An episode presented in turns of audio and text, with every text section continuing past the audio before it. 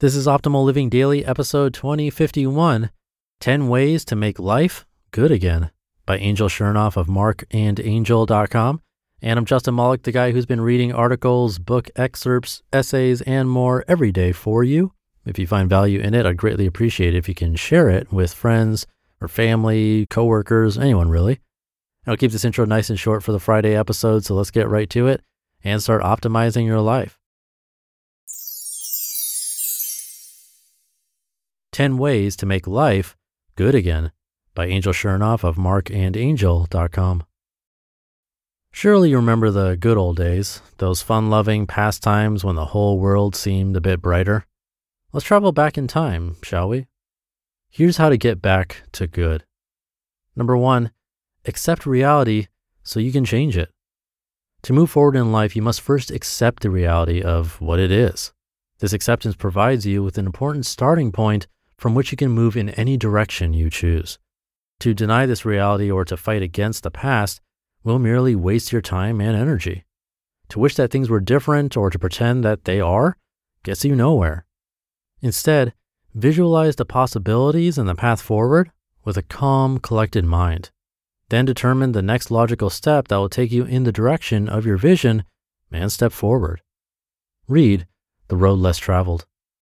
Number two, tap into the abundant resources around you. When you adopt an attitude that life owes you something, you set yourself up for frustration and unhappiness. Realize instead that life has already provided you with a world filled with abundance, and that creating meaningful value out of this abundance is up to you. No matter who you are, where you're from, or what your socioeconomic status is, a life of fulfillment requires commitment and effort from you. It is through positive, productive choices that you line up life's abundance in ways that uniquely express your personal dreams and values. Number three, guard your dreams and go after them. You need space to try things and create things. It takes a long time to recalibrate if you let people pull at you all the time. A lot of stress comes from reacting to stuff. You have to keep a certain guard up against these negative influences. Build an emotional barrier and allow yourself to dream and explore the passions that speak to the essence of who you are. Then let those dreams and passions pull you steadily through the practical, hands on work of bringing them to life. Work through each day with diligence and persistence, doing what's required. And as you do, stay close to the dreamer that always lives within you. Number four, loosen your grip. Sometimes you can hold so tightly to what you know that you deny yourself the opportunity to learn and experience great new things. And in the back of your mind, you know this, and it bothers you.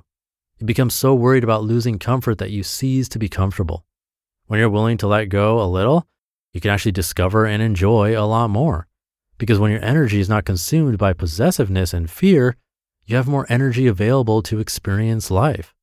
Instead of striving to hold tightly to everything, let it come, let it go, and let the next moment bring its own unique wonder. Read The Untethered Soul. Number five, think about the possibilities. Each new day greets you with no rules except the ones you place on it. So greet it with open arms and positive thoughts. Let the possibilities inspire you and keep you going. Others may call you an idealist or naive or some other belittling title. Ignore them.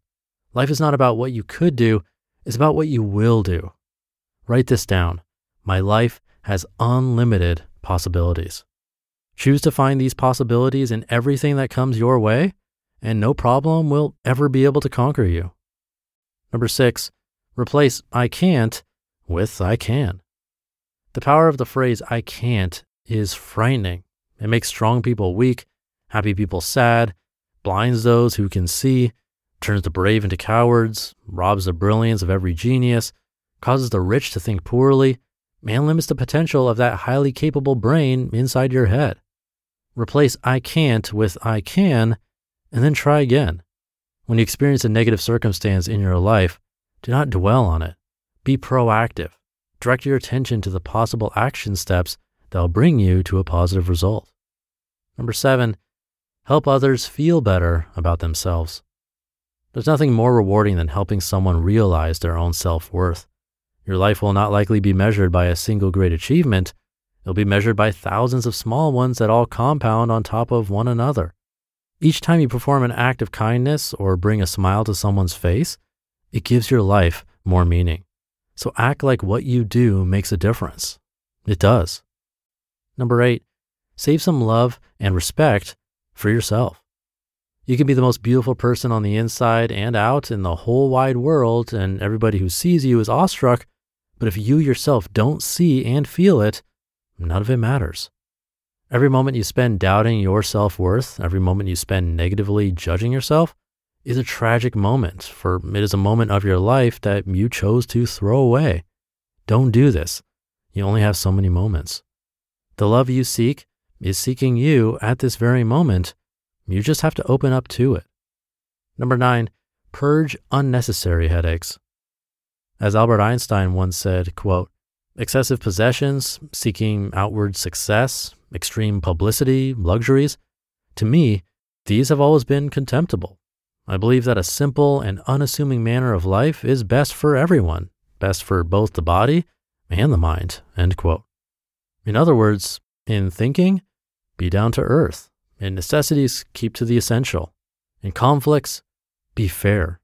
In leading others, guide instead of controlling. In work, tap into your passion. In relationships, be completely genuine and present. Keep it all straightforward and simple. Read The Power of Less. And number 10, indulge in life's priceless little pleasures.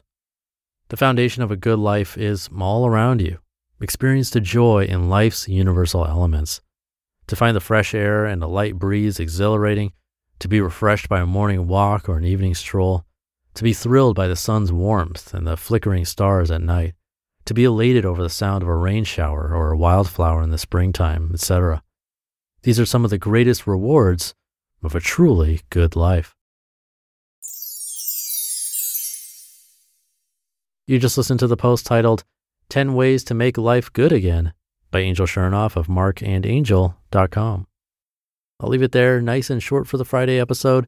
Thank you for being here and listening every day, and I'll see you tomorrow over the weekend, where your optimal life awaits.